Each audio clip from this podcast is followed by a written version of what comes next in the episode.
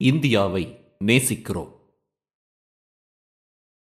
விடுதலை புலிகள் ஜனவரி முதல் தேதியன்று ஈழ சுதந்திரப் பிரகடனம் செய்து தனி நாடாக அறிவிக்கப் போகிறார்கள் என்று சிங்கள வட்டாரங்களில் ஏற்கனவே பரவலாக பேசப்பட்டது. அப்படி ஒன்றும் நடக்கவில்லை. ஆனால் புலிகளின் கட்டுப்பாட்டில் இருந்த பகுதிகளுக்கும் அரசுக்கும் தொடர்பே இல்லாமல் இருந்தது. சுதந்திர பிரகடனம் செய்வதற்கு பதிலாக நிர்வாகத்தை தானே நடத்துவது என்ற முடிவுக்கு புலிகள் வந்திருந்தனர்.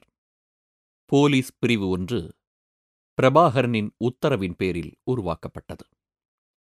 யாழ்ப்பாண மாவட்டத்தில் வாகனங்களை பதிவு செய்து லைசன்ஸ் வழங்கும் வேலையை தானே செய்வதாகவும் அந்த அமைப்பு அறிவித்தது.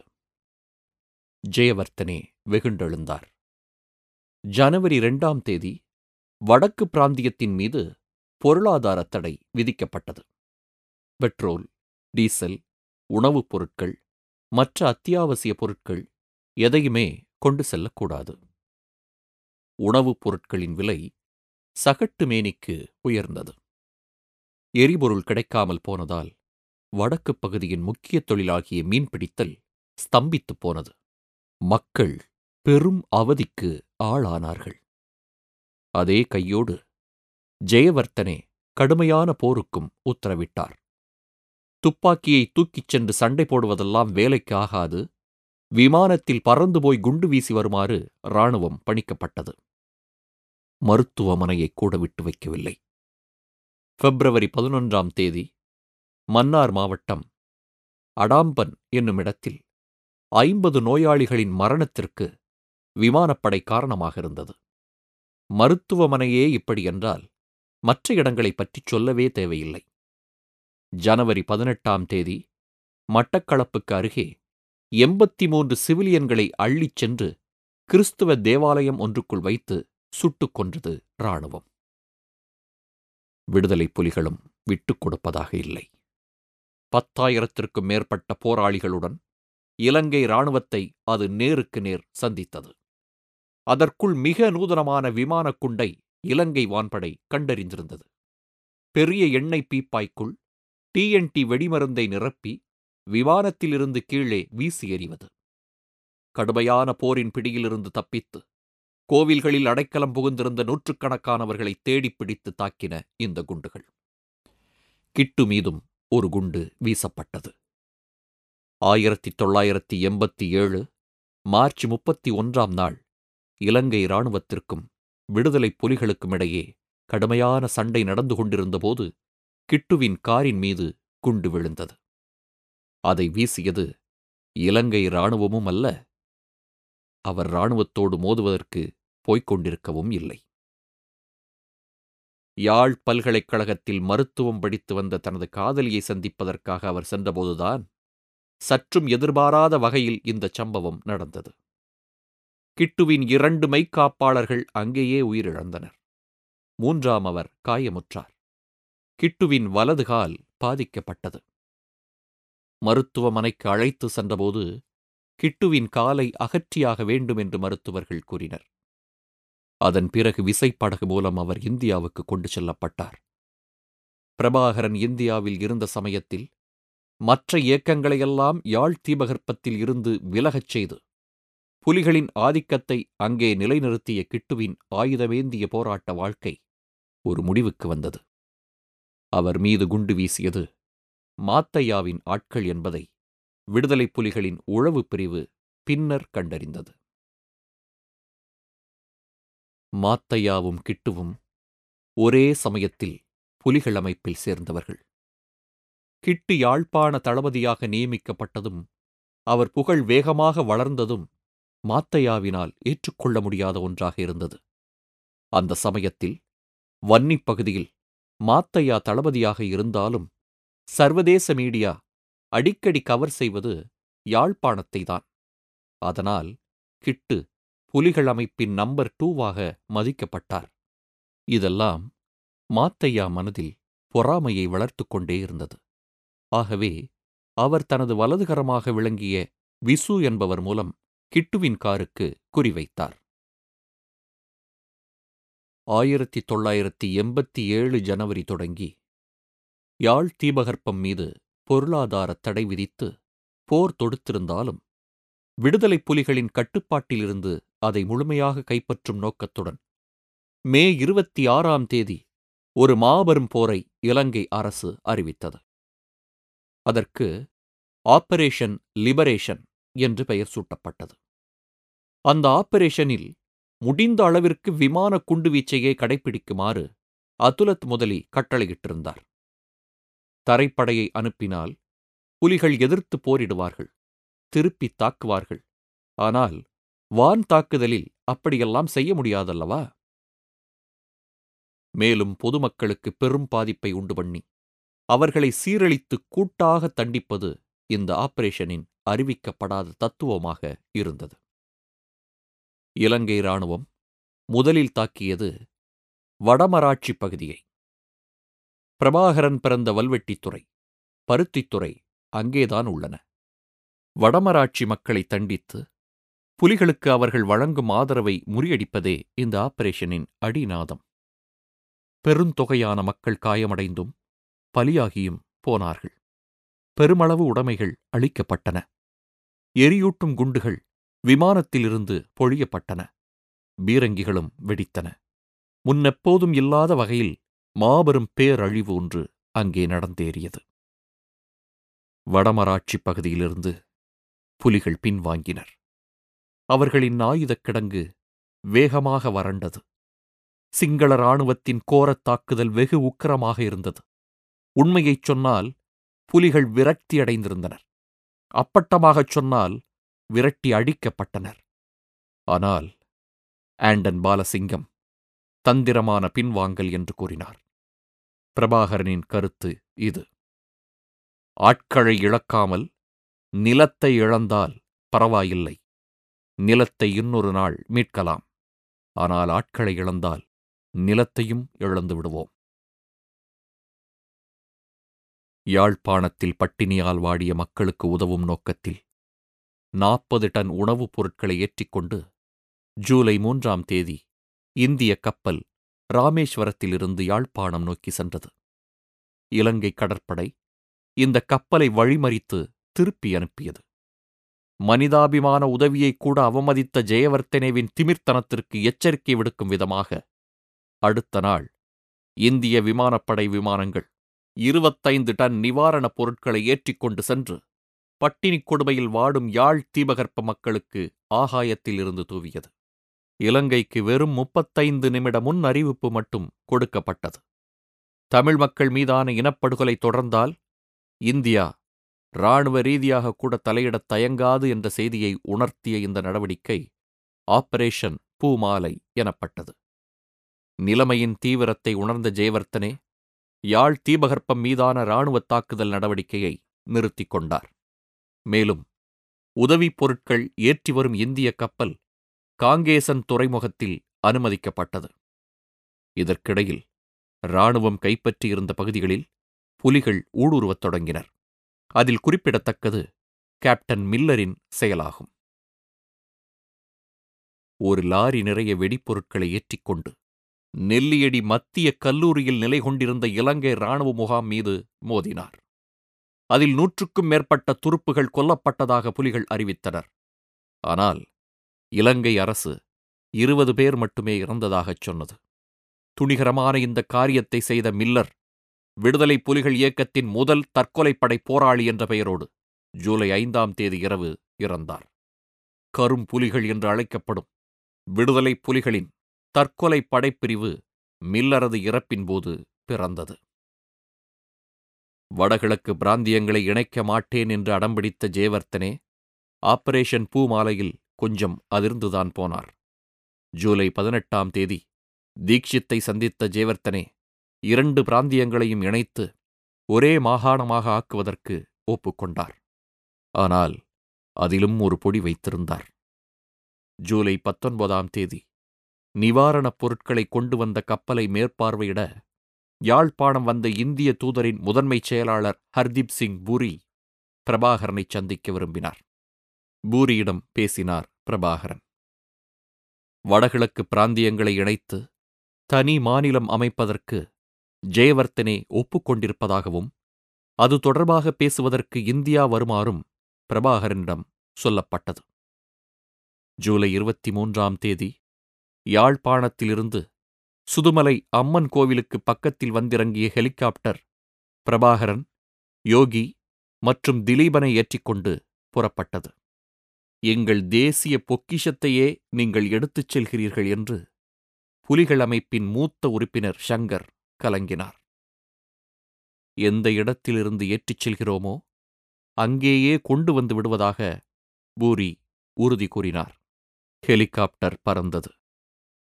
எத்தனையோ முறை படகில் கடலைக் கடந்து தமிழகத்தை எட்டியிருந்தாலும் வான் வழியாக பறப்பது பிரபாகரனுக்கு இதுதான் முதல் தடவை. சென்னை மீனம்பாக்கம் விமான நிலையத்தில் பாலசிங்கம் சேர்ந்து கொண்டார். ஜனவரி மாதம். பிரபாகரன் கடல் கடந்து இலங்கைக்குச் சென்றபோது அரசியல் வேலைகளை கவனிப்பதற்காக பாலசிங்கம் சென்னையிலேயே தங்கியிருந்தார். பாலசிங்கமும் பிரபாகரனும் மீனம்பாக்கத்திலிருந்து கிளம்பிச் சென்று எம்ஜிஆரை சந்தித்தனர். பிறகு டெல்லி. அங்கே அசோகா ஹோட்டலில் கருப்பு பூனை பாதுகாப்புடன் அவர்கள் தங்க வைக்கப்பட்டார்கள். கிட்டத்தட்ட வீட்டுக்காவல் மாதிரி. இலங்கையில் ராஜீவ்காந்தி ஜெயவர்த்தனேவோடு செய்யப்போகும் ஒப்பந்தம் குறித்து ஜூலை இருபத்தைந்தாம் தேதி தீக்ஷித் அவர்களுக்கு விளக்கினார். வடகிழக்கு பிராந்தியங்களை இணைப்பதென்று அதில் சொல்லப்பட்டிருந்தாலும் கிழக்கு பிராந்திய மக்களிடம் வாக்கெடுப்பு நடத்தி அவர்கள் ஒப்புக்கொண்டால் மட்டுமே இணைப்பு சாத்தியமாகும் என்று ஜெயவர்த்தனே பொடி வைத்து எழுதியிருந்தார். இணைப்பு என்பது நடக்குமா நடக்காதா என்று திருகலான ஷரத்தை இணைத்துள்ள ஒப்பந்தம். போராளிகளின் ஆயுதத்தை எழுபத்திரண்டு மணி நேரத்திற்குள் ஒப்படைக்க வேண்டும் என்று நிபந்தனை விதிப்பது முறையாகப்படவில்லை. உரிமை போராட்டத்திற்காக தூக்கிய ஆயுதத்தை அந்த உரிமை கிடைக்கும் என்பது தெளிவாக தெரியாதவரை எப்படி கீழே போடுவது என்று அவர் வாதிட்டார். எம்ஜிஆர் சொன்னால் பிரபாகரன் கேட்பார் என்ற நம்பிக்கையில் ஜூலை இருபத்தி ஆறாம் தேதி தமிழக முதலமைச்சர் டெல்லிக்கு வரவழைக்கப்பட்டார். எப்படியாவது விடுதலைப் புலிகளை மட்டும் இணங்க வைத்தால் போதும் என்ற நோக்கத்தில் வடகிழக்கு மாகாணத்திற்கு பிரபாகரனை முதலமைச்சராக்குவதாக ஆசை காட்டப்பட்டது. பிரபாகரன் அசரவில்லை தமிழக முதலமைச்சரால் பிரபாகரனின் மனதை மாற்ற முடியவில்லை என்பது ராஜீவ்காந்திக்கு வருத்தத்தையும் ஏமாற்றத்தையும் கொடுத்தது. பிரபாகரனை அழைத்து பேசினார். ஜெயவர்த்தனேவிடம் பேசி கிழக்கு பிராந்தியத்தில் இணைப்பு சம்பந்தமாக வாக்கெடுப்பு நடத்துவதை தன்னால் இல்லாமல் செய்ய முடியும் என்றும் வடகிழக்கு மாகாணத்தின் இடைக்கால அரசில் விடுதலைப் புலிகளுக்கு பிரதான இடம் அளிக்கப்படும் என்றும் ராஜீவ்காந்தி உறுதியளித்தார். இடைக்கால நிர்வாகத்தில் இபிஆர்எல்எஃப் பங்கு பெறக்கூடாதென்பதில் பிரபாகரன் குறியாக இருந்தார். தமது கட்டுப்பாட்டு பகுதியில் நிர்வாகம் நடத்தி வரி வசூலிக்கும் விடுதலைப் புலிகள் இனிமேல் அதை நிறுத்த வேண்டும் என்று கூறிவிட்டு அதை ஈடுகட்டும் விதமாக இந்திய அரசு மாதம் ஐம்பது லட்சம் ரூபாயை புலிகளுக்கு அளிக்கும் என்றும் பிரபாகரனிடம் சொல்லப்பட்டது. ஆயுதங்களை ஒப்படைக்கும் விஷயத்தில். பயனில்லாமல் இருக்கும் பழைய ஆயுதங்களை வெறும் சம்பிரதாயத்திற்கு கையளிக்குமாறு பன்ருட்டி ராமச்சந்திரன் கூறினார். அதை ராஜீவ் ஆமோதித்தார். பிரபாகரனுக்கும் ராஜீவ்காந்திக்கும் இடையே ஏற்பட்ட எழுதப்படாத ஒப்பந்தத்தை தொடர்ந்துதான் ஜெயவர்த்தனேவும் ராஜீவ்காந்தியும் செய்து கொள்ளப் போகும் ஒப்பந்தத்திற்கு பிரபாகரன் சம்மதித்தார் என்று புலிகள் தரப்பில் சொல்லப்படுகிறது. இதற்கிடையில் ஒப்பந்தத்தை பற்றிய விவரம் தெரிய வந்தபோது இலங்கையை இந்தியாவுக்கு தாரை வார்த்து கொடுத்து விட்டதாக சிங்கள இனவெறியர்கள் வெகுண்டெழுந்தனர். ஸ்ரீலங்கா சுதந்திரக் கட்சி கடுமையாக எதிர்த்தது. ஜேவிபியும் உடனிணைந்தது. குறைந்தபட்சம் இருநூறு பேருந்துகளையாவது கொளுத்தியிருப்பார்கள். கலவரத்தில் நாற்பது பேர் இறந்தனர். ஜெயவர்த்தனேவின் அமைச்சரவையில் கலகக் குரல் எழுந்தது. பிரதமர் ரணசிங்கே பிரேமதாசாவும் பாதுகாப்புத்துறை அமைச்சர் லலித் அதுலத் முதலியும் ஒப்பந்தத்தை வெளிப்படையாக எதிர்த்தனர். ஒப்பந்தத்தில் கையெழுத்து போடுவதற்காக இருபத்தி ஒன்பதாம் தேதி இலங்கை வந்திறங்கிய ராஜீவ்காந்தியை வரவேற்கும் சம்பிரதாய நிகழ்ச்சியை அந்த இருவரும் புறக்கணித்து உலகின் மிகப்பெரிய ஜனநாயக குடியரசின் பிரதமருக்கு அவமரியாதை செய்தனர். ராஜீவ்காந்தி கொழும்பு விமான நிலையத்திலிருந்து செல்லும் வழியெங்கும் ஊரடங்கு உத்தரவினால் வெறிச்சோடி கிடந்த சாலைகளில் தென்பட்ட உடைந்த கண்ணாடித் துண்டுகளையும் கற்களையும் ஆங்காங்கே சிந்தியிருந்த இரத்தத்தையும் கடந்துதான் போக வேண்டியிருந்தது. ஜூலை இருபத்தொன்பதாம் தேதி ராஜீவ்காந்தியும் இலங்கை அதிபர் ஜெயவர்த்தனாவும் மிக விமர்சையாக நடந்த நிகழ்ச்சியில் உடன்படிக்கையில் கையெழுத்திட்டனர். ஜூலை முப்பத்தி ஒன்றாம் தேதி போர் நிறுத்தம் அமலுக்கு வருகிறதென்றும் ஆகஸ்ட் இரண்டாம் தேதி சிங்கள இராணுவம் தனது பழைய நிலைக்கு திரும்ப வேண்டுமென்றும் ஆகஸ்ட் மூன்றுக்குள் போராளிகள் தமது ஆயுதத்தை ஒப்படைக்க வேண்டுமென்றும் அந்த ஒப்பந்தம் சொன்னது. ஒப்படைக்க வைப்பது இந்திய அமைதிப்படையின் பொறுப்பு. வடகிழக்கு மாகாணங்கள் தற்காலிகமாக இணைக்கப்படும். ஆனால் ஆயிரத்தி தொள்ளாயிரத்தி எண்பத்தி எட்டு இறுதிக்குள் கிழக்கு பிராந்தியத்தில் நடத்தப்படும் வாக்கெடுப்பில் சாதகமான முடிவு ஏற்பட்டால் மட்டுமே அந்த இணைப்பு நிரந்தரமாக இருக்கும். வரலாற்று முக்கியத்துவம் வாய்ந்த இந்த ஒப்பந்தம் கையெழுத்தான பிறகு ராஜீவ்காந்தியும் ஜெயவர்த்தனாவும் கூட்டாக பத்திரிகையாளர்களுக்கு பேட்டியளித்தனர். தனது அமைச்சர்கள் ஒப்புக்கொள்ளாவிட்டால் நாடாளுமன்றத்தை கலைத்து விடுவேன் என்று ஜெயவர்த்தனா பத்திரிகையாளர்களிடம் பகிரங்கமாக அறிவித்தார். ஆயுதங்களை ஒப்படைப்பதற்கு பிரபாகரன் சம்மதிப்பாரா என்ற கேள்விக்கு நேற்று அவரோடு பேசினேன் என்றார் ராஜீவ். எல்லாம் ஒளிமயமாகத் தெரிந்தது. பல ஆண்டுகளாக வஞ்சிக்கப்பட்ட தமக்கு ராஜீவ்காந்தியால் விடிவுகாலம் ஏற்பட்டு விட்டதென்று ஈழத் தமிழ் மக்கள் நம்பி மகிழ்ந்து குதித்தனர். பஞ்சாப் பிரச்சினை போஃபர்ஸ் பீரங்கி ஊழல் காங்கிரஸ் கட்சிக்கு வடமாநிலங்களிலே வரலாறு காணாத தோல்வி என பல முனைகளிலும் அரசியல் ரீதியில் இக்கட்டான நிலைக்கு தள்ளப்பட்டிருந்த நிலையில் புன்னகை மாறாத அந்த இளம் பாரத பிரதமர் தன் செல்வாக்கை மீட்டுவிட்ட சந்தோஷத்தில் இருந்தார். ஆயிரத்தி தொள்ளாயிரத்தி எண்பத்தி ஏழு ஜூலை முப்பது. ராஜீவ்காந்தி டெல்லிக்கு திரும்பும் முன் அவருக்கு கடற்படை அணிவகுப்பு மரியாதை செலுத்துவதற்காக. இலங்கை கடற்படை தளபதி அனந்த சில்வா விடுத்த அழைப்பை மறுக்காமல் ஏற்றுக்கொண்டார். மொத்தம் எழுபத்தி இரண்டு வெள்ளை சீருடை அணிந்த சிங்கள கடற்படை வீரர்கள். மரியாதை செலுத்துவதற்காக தூக்கிப் பிடித்திருக்கும் கத்தி பொருத்திய துப்பாக்கியால் ராஜீவ்காந்தியை ஒருவன் தலையில் அடித்து வீழ்த்த வேண்டும். அவர் கீழே விழுந்த பிறகு முதலில் தாக்கியவனுக்கு அருகில் நிற்கும் இருவர் கூர்மையான முனையால் அவரை தாக்க வேண்டியது. இதுதான் திட்டம். முதலில் தலையை தாக்கும் பொறுப்பு விஜயமுனி விஜிதரோஹன டிசில்வா என்பவனுக்கு வழங்கப்பட்டிருந்தது. முழு பலத்தையும் பயன்படுத்தி ஆயுதத்தால் பிடரியோடு சேர்த்து பின்னந்தலையில் தாக்கினால் அவர் மூர்ச்சையாவார் என்று கணித்திருந்தார்கள். ஆனால் அதிர்ஷ்டவசமாக. விமான ஓட்டியாக பயிற்சி பெற்றிருந்த ராஜீவ்காந்தியின் ஓரக்கண் அடிக்க வந்த விஜயமுனியை கவனித்துவிட்டது. கண் இமைக்கும் நேரத்தில் அவர் குனிந்து கொண்டார். அதனால் தலையை நோக்கி வைக்கப்பட்ட குறி பிரதமரின் தோள்பட்டையில் விழுந்தது. அவன் தாக்கியபோது அதை தடுப்பதற்கு மற்ற சிங்கள வீரர்கள் யாருமே முயற்சிக்கவில்லை. முதலாம் அவனின் குறி தவறியதால் மற்ற இருவரும் திட்டமிட்டபடி ராஜீவ்காந்தி மீது பாயவில்லை. அப்படி பாய்ந்திருந்தால் ராஜீவுக்கு பலத்த காயம் ஏற்பட்டு அவருடைய உயிருக்கு பாதகமாக அமைந்திருக்கக்கூடும். விருந்தினராக சென்ற தேசத்தில் கொலை முயற்சி என்ற செய்தி டில்லியில் காட்டுத் தீயாக பரவி எல்லா மரபுகளையும் தகர்த்தது. குடியரசுத் தலைவர் வெங்கட்ராமனே விமான நிலையத்திற்கு வந்து ராஜீவை வரவேற்றார். ஆகஸ்ட் இரண்டாம் தேதி. ஹெலிகாப்டரில் பிரபாகரன் யாழ்ப்பாணம் கொண்டு வரப்பட்டார். அவரோடு அவரது மனைவி குழந்தைகளும் கால் ஊனமான கிட்டி என்கிற சதாசிவம் கிருஷ்ணகுமாரும் வந்தனர். அப்போதுதான் ஹரிக்ரன் சிங் பிரபாகரனை நேரில் பார்த்தார். அடுத்த நாள் மறுபடியும் சந்திப்பதென்று தீர்மானித்தார். ஆகஸ்ட் மூன்றாம் தேதி யாழ்ப்பாண மருத்துவக் கல்லூரியில் நிகழ்ந்த அந்த சந்திப்பு ஐந்து மணி நேரம் நீண்டது. அதன் முடிவில் ஆகஸ்ட் ஐந்தாம் தேதியன்று ஆயுதங்களை கையளிப்பதாக பிரபாகரன் எழுதிக் கொடுத்தார்.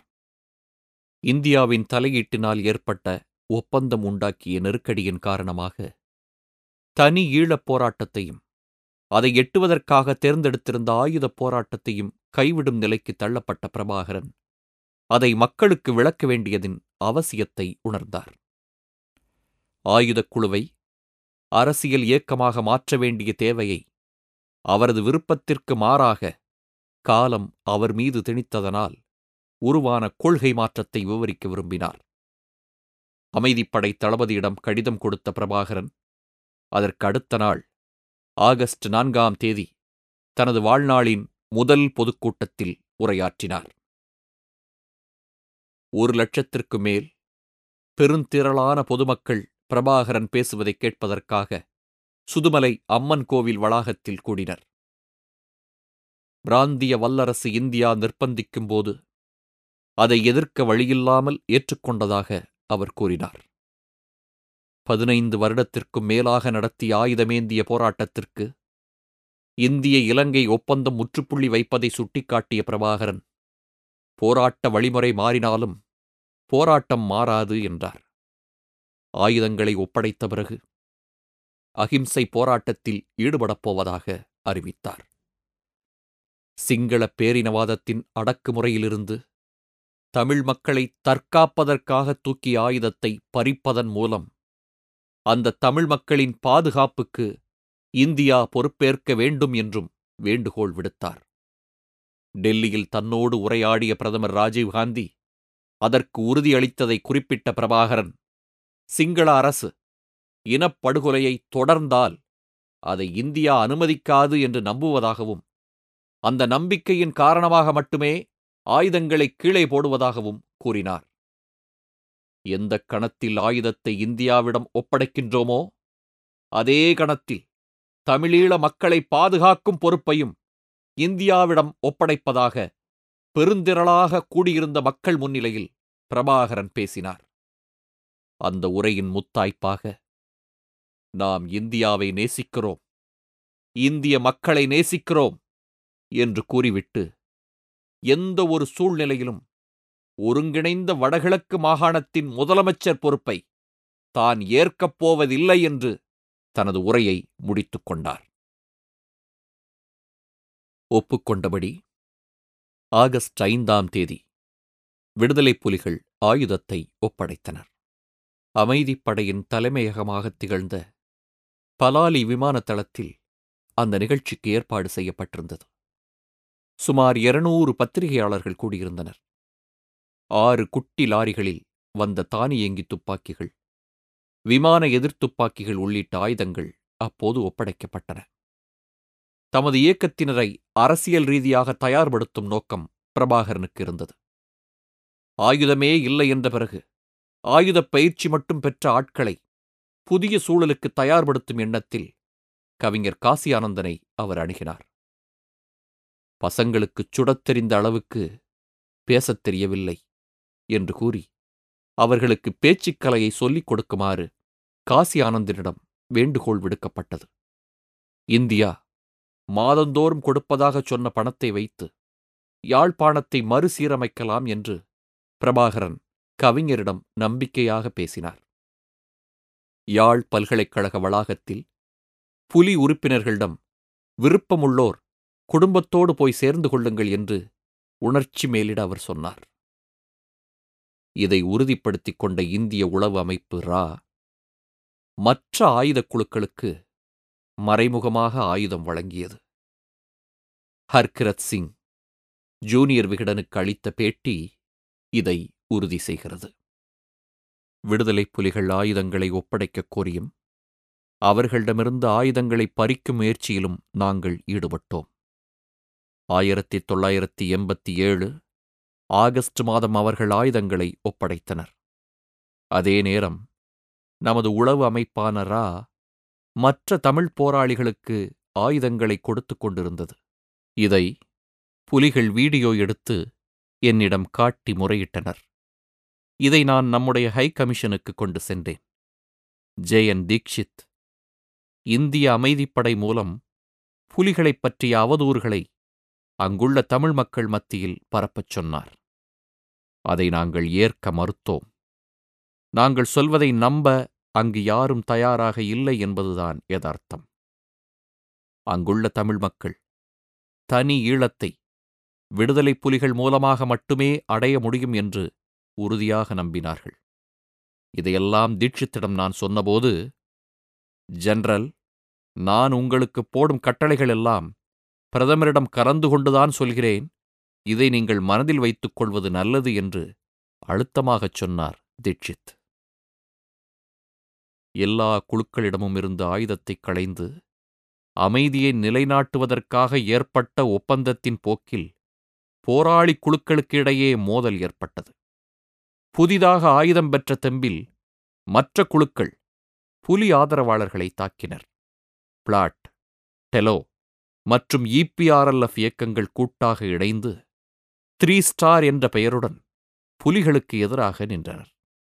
அவர்களுக்கு இந்திய உளவுத்துறையின் ஆதரவு இருந்ததாக சொல்லப்பட்டது.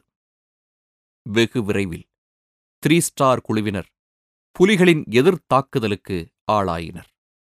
ஒரு முறை இந்திய இராணுவத்தினரும் புலிகளும் பயணம் செய்த ஜீப்பை டெலோ இயக்கத்தினர் தாக்கினர். புலிகளுக்கும் அமைதிப்படைக்கும் யுத்தம் வெடிப்பதற்கு வெகு முன்னதாக நடந்த இந்தச் சம்பவமே இந்திய துருப்புகளின் மீது இலங்கை மண்ணில் நடத்தப்பட்ட முதல் தாக்குதலாகும். செப்டம்பர் பதிமூன்றாம் தேதி கிழக்கு பிராந்தியத்தில் வன்முறை வெடித்தது. தமிழர்கள் சிங்களர்களால் தாக்கப்பட்டனர். அரசு உதவியுடன் சிங்கள குடியேற்றமும் நின்றபாடில்லை இதற்கிடையில் இந்திய இலங்கை ஒப்பந்தத்தில் குறிப்பிட்ட இடைக்கால நிர்வாகம் செயல் வடிவம் பெறாததையும் டெல்லியில் ராஜீவ்காந்தி பிரபாகரன் இடையே ஏற்பட்டதாக சொல்லப்படுகிற ரகசிய ஒப்பந்தம் செயல் வடிவம் பெறாததையும் சிங்கள சக்திகளால் தமிழர்கள் தாக்கப்படுவதையும் ராஜீவ் ஜெயவர்த்தனே உடன்படிக்கையின்படி அரசியல் கைதிகள் விடுதலை செய்யப்படாததையும் கண்டு விரக்தியடைந்த திலீபன் செப்டம்பர் பதினான்காம் தேதி உண்ணாவிரதப் போராட்டத்தை தொடங்கினார். ஜூலை இறுதியில் பிரபாகரனோடு டெல்லி சென்றவர்களில் திலீபனும் ஒருவர் என்பது குறிப்பிடத்தக்கது. அகிம்சையை போதிக்கும் இந்தியாவை நோக்கி அகிம்சை முறையில் சாகும் வரை உண்ணாவிரதப் போராட்டத்தில் அவர் இறங்கினார். திலீபனின் உண்ணாவிரதம் தொடங்கிய சமயத்தில் ஒரு அதிர்ச்சிகரமான சம்பவம் நடந்ததாக ஹர்கிரன் சிங் கிட்டத்தட்ட இருபது வருடம் கழித்து ஒரு குண்டை தூக்கிப் போட்டார். இரண்டாயிரத்தி ஏழு ஜூனியர் விகடன் பேட்டியிலிருந்து ஒரு பகுதி.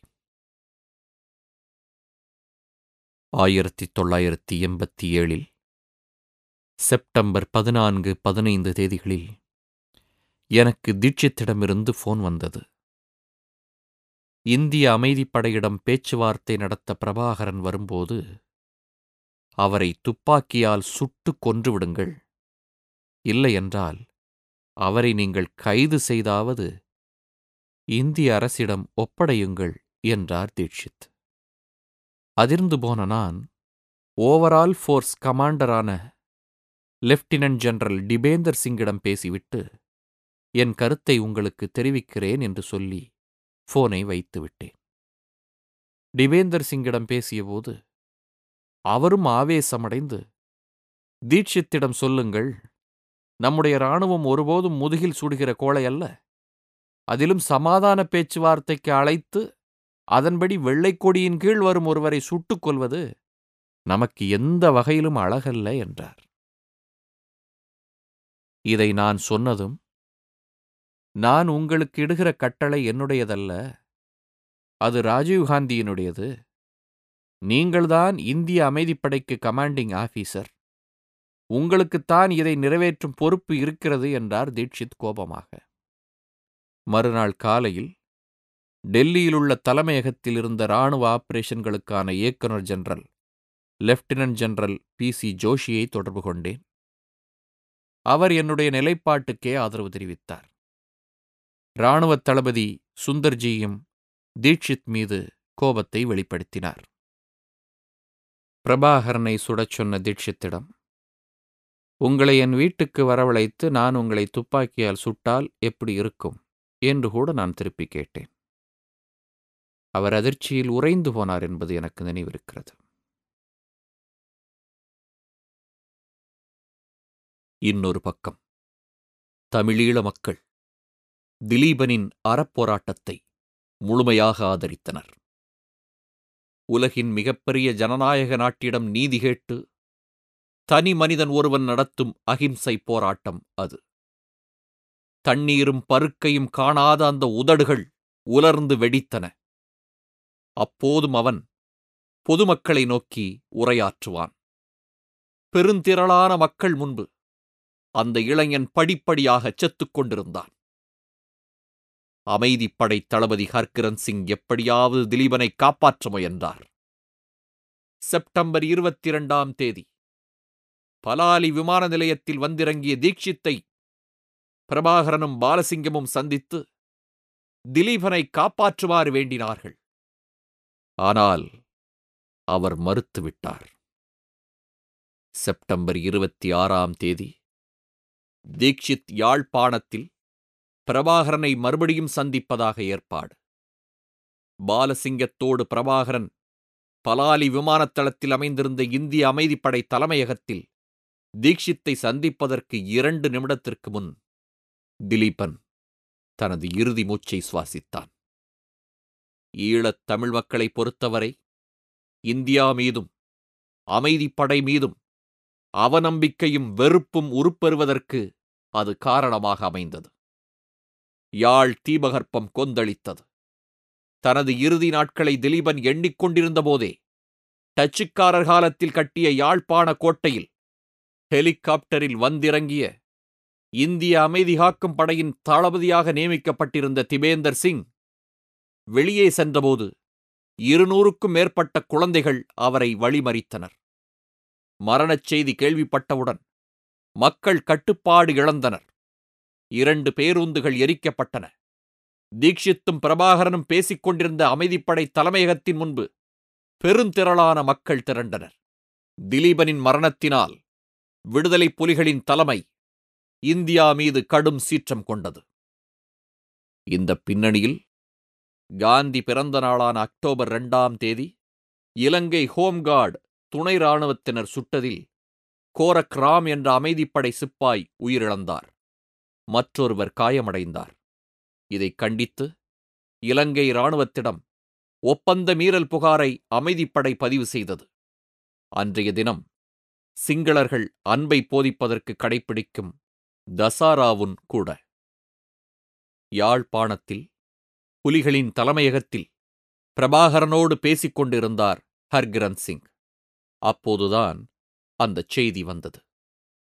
பருத்தித்துறை கரையில் ஒரு படகை மறித்து அதிலிருந்து பதினேழு விடுதலை புலிகளை இலங்கை கடற்படை கைது செய்திருந்தது. அதில் குமரப்பா புலேந்திரன் ரகுவும் அடக்கம். குமரப்பாவின் சொந்த ஊர் வல்வெட்டித்துறை. ஆயிரத்தி தொள்ளாயிரத்தி எண்பத்தி மூன்று இனப்படுகொலைக்குப் பிறகு புலிகள் இயக்கத்தில் தன்னை இணைத்து ஆயுதம் தூக்கியவர். கிட்டு காலை இழந்த பிறகு அந்த அமைப்பின் யாழ்ப்பாண தளபதியாக உயர்வு பெற்றவர். அவருக்கு அப்போதுதான் திருமணம் வேறு நடந்திருந்தது. காதல் திருமணம். புலேந்திரனும் கூட புதிதாக கல்யாணம் ஆனவரே. அவர் திருகோணமலை கமாண்டர். குமரப்பாவின் திருமணத்திற்கு சில வாரங்கள் முன்னதாக அவரது திருமணம் சென்னை திருப்போரூர் கோவிலில் நடந்தது. பிரபாகரன் தாலி கட்டிய அதே கோவில் அதே போல காதல் மணம். இந்திய இலங்கை ஒப்பந்தத்தின்படி போராளிகள் அனைவருக்கும் பொது மன்னிப்பு வழங்கப்பட்டிருந்தது. மேலும் மூத்த தளபதிகள் தமது பாதுகாப்பிற்காக ஆயுதம் வைத்திருக்கலாம் என்றும் சொல்லப்பட்டது. அதன்படி குமரப்பாவும் புலேந்திரனும் துப்பாக்கி தரித்திருந்தனர். எனவே அவர்களை கைது செய்தது அடாத செயல் என்று புலிகள் வாதிட்டனர். பதினேழு போராளிகளும் பலாலி இராணுவ முகாமில் அமைதிப்படையின் கட்டுப்பாட்டில் வைக்கப்பட்டனர். அவர்களை விசாரணைக்காக கொழும்பு கொண்டு செல்ல வேண்டுமென்று இலங்கை அரசாங்கம் பிடிவாதமாக இருந்தது. குறிப்பாக பாதுகாப்புத்துறை அமைச்சர் லலித் அதுலத் முதலி அதில் விடாப்பிடியாக நின்றார். கொழும்பு சென்றால் பெரும் சித்திரவதைக்கு ஆளாகி கொல்லப்படுவோம் என்று அந்த போராளிகளுக்கு தெரியும். அவர்கள் முடிவெடுத்தார்கள். ஏனைய போராளிகள் ஒரு சயனைடு குப்பியை கடித்திருக்க குமரப்பாவும் புலேந்திரனும் ஆளுக்கு இரண்டு குப்பிகளை கடித்திருந்தனர். அமைதியை நிலைநாட்ட வந்த இந்திய துருப்புகள் விடுதலைப் புலிகளோடு சண்டை போடுவதற்கு இந்த நிகழ்ச்சி முக்கியமான காரணங்களில் ஒன்றாக அமைந்தது.